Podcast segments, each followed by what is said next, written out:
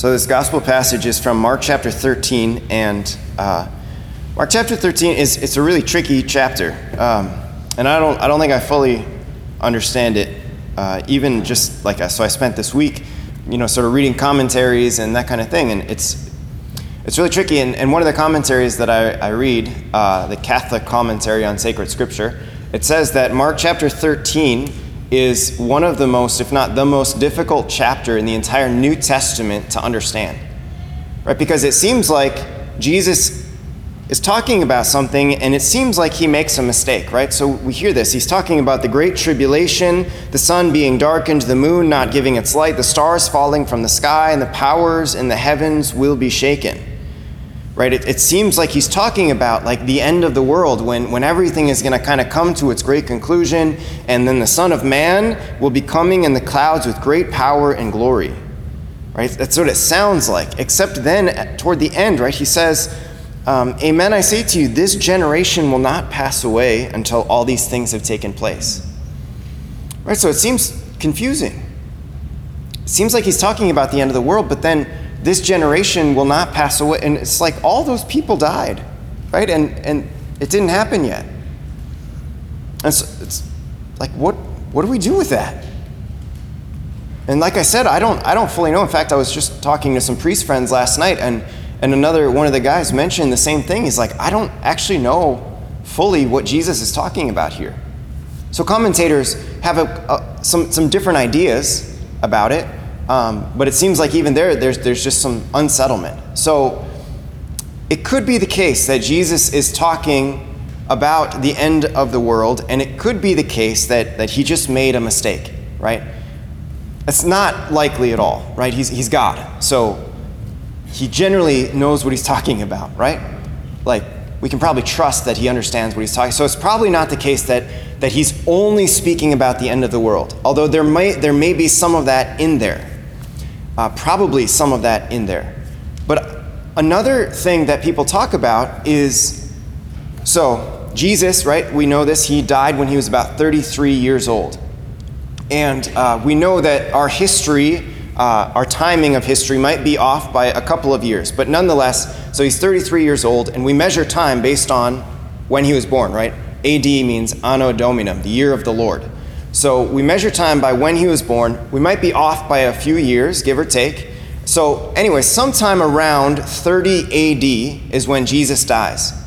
At that time that he was living, a generation was about 40 years.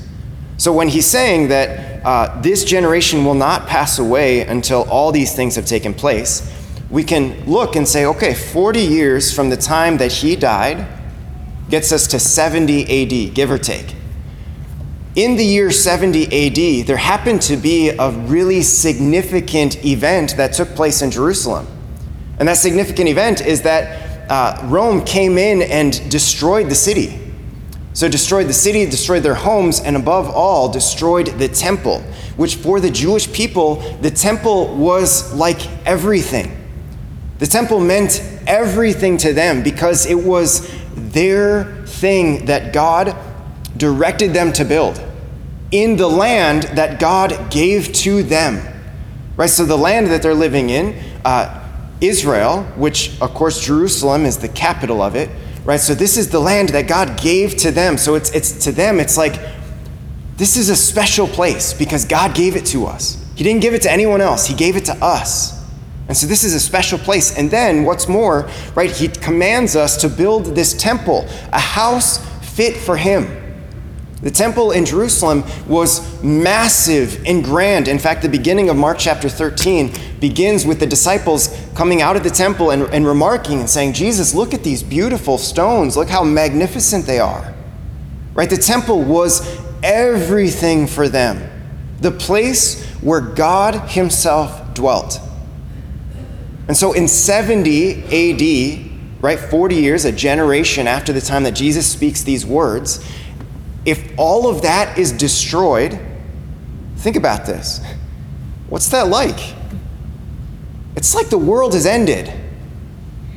Right? Even though those people could easily just sort of like take a step back from their life and look and see that the world obviously had not ended yet, at the same time, everything that they know and love. And not just everything that they know and love, but everything that was given to them by God is completely ruined, completely destroyed. And so for them, there is no more like, I, I used to be able to go to the temple because I knew that God dwelt there. Now I can't. That's miserable. Heck, I can't, I can't even go home because there's no more home. Right? This land is, it's been polluted and it's been destroyed and ruined forever. It's like their world has ended. Right? So, in some ways, this is what we're, we're kind of getting at that when Jesus is speaking here, he's speaking in some ways about the end of all things, the end of the world. But he's also speaking about an event for these people that was very, very similar to the end of the world for them, right? Life became chaotic and messy. And so it was as though the world had ended. And so I was thinking about this this week, right? So, what was I thinking about? I was, I was thinking about Jesus knowing that this was going to take place, right? So, this is toward the end of the Gospel of Mark, chapter 13. There are 16 chapters in the Gospel of Mark. Chapter 14 begins the passion narrative. It begins the sort of Jesus moving in the direction of the cross. He's already kind of been moving in that direction, but chapter 14, things get a lot more intense. It's when he celebrates the Passover, he institutes the Eucharist at the Last Supper, he's arrested, he's crucified, all these things, right? He dies, right? And, and so, like, he knows that this is about to come. And so, again, like, to think about this for a minute. If you knew, if you were a leader of a large group of people, people that you dearly, dearly cared about, and you knew that you were about to die and suffer intensely, to the point that it was going to seem to them like maybe you aren't who they think you are. Right? To think about, okay, so I know this is coming up. How could I, I need, like, I need to start sharing with them really important things. Of course, he saves the most important thing for the Last Supper, right? When he gives him, himself in the body and the blood in the Eucharist to his disciples. But nonetheless, before that, he's, he's saying, like, I've, I got to tell them, I've got to warn them about the things that are going to come because when these things come and it seems like the world is crashing down on them and it seems like everything is coming to an end because it's so chaotic and it's so jumbled and it's so messy and it's so dark, I just, I need to tell them that this isn't going to be a surprise to me.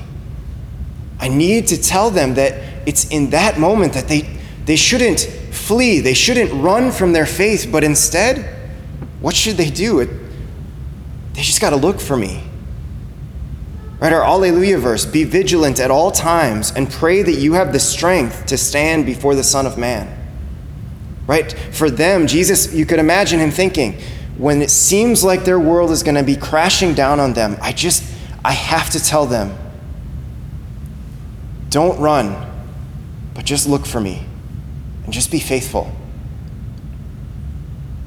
This is the thing, you guys. We're, because this can apply to our own lives, right? This easily can apply to our own lives. We can look at the world and we can see that things are incredibly chaotic right now. I'm not saying that we're in the end times, but if you look at the world and you don't see chaos right now, then you're not you're blind. Right? We can see that our world is so divided over pretty much everything out there.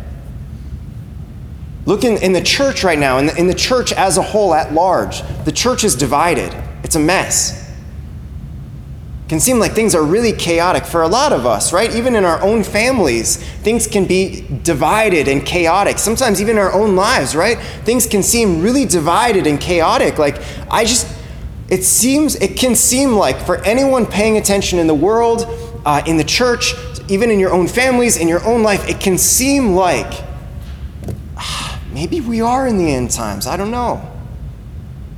It seems like something is really messed up.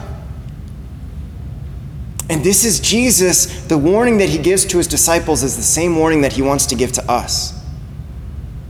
And that is to say, you don't have to be anxious. You don't have to be worried. You don't have to run from your faith. But instead, of all times, this is the time to look for me, Jesus is saying. of all times, this is the time to just simply be faithful. Now, I know that sometimes being faithful to the Lord, right, keeping his commandments and, and staying strong in your Catholic Christian faith, sometimes that can seem like a big fight. It can seem like I really got to try hard to do that. And that, that is absolutely the case. But at the same time, it doesn't have to be the kind of fight that makes us anxious or worried. Because Jesus is never anxious and he's never worried. He's aware of all things and nothing surprises him. And the message that he wants to deliver to us is just to sort of warn us about the things that are coming. To warn us, but also to let us know that if we're faithful to him, if we keep our eyes peeled for him, then we get to be on his side. Right? We believe as Christians, and this is something that all Christians believe, not just Catholic Christians, but all Christians believe this, that there's an entire reality that we can't see. Right? When we profess our creed, we, we believe in all things visible and invisible. We believe that there's an entire reality that we can't see, an invisible reality, and that in that invisible reality, that there's like a war going on. That, that you and I have an enemy and that that enemy has one goal and that one goal is to destroy us so that we can become distracted from god's plan for our lives and therefore forget that we're actually on his side and that he's on our side.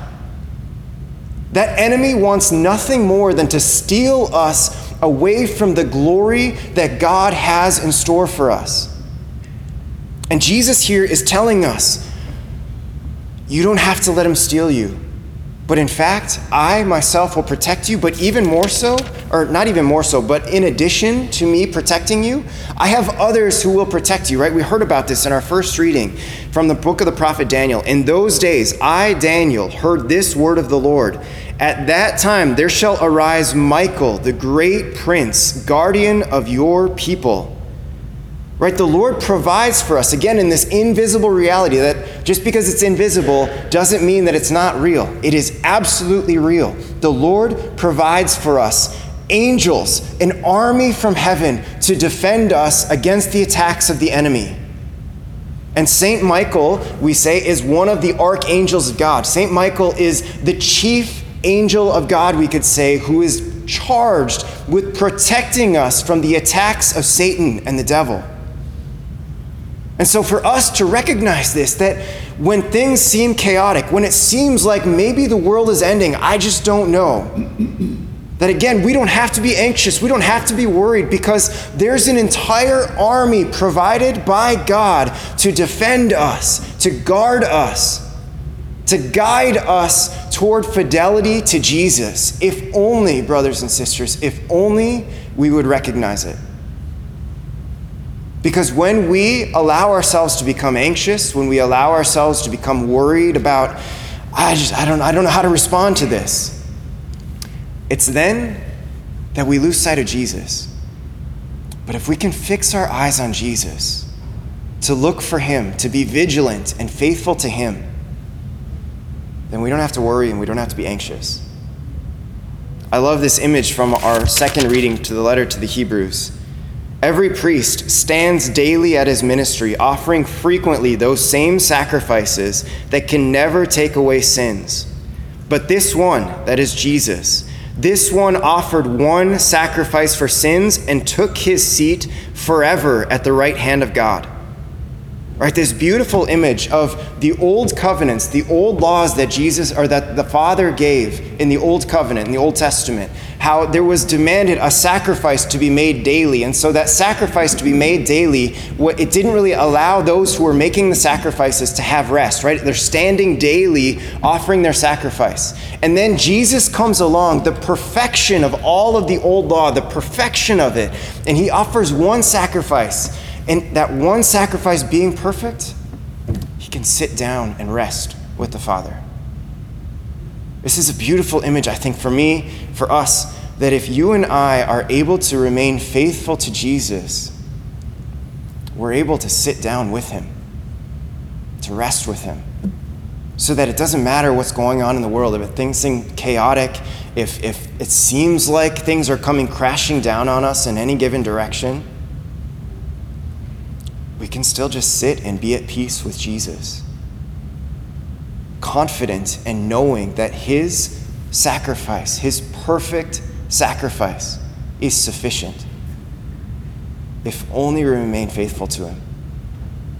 What a beautiful gift that He provides for us in giving us everything, giving us protection from on high, giving us the sacrifice that forgives sins, and even to the point of giving us the warning so that when the chaos comes, we just have to look for Him and rejoice that we have a King, a God who is so good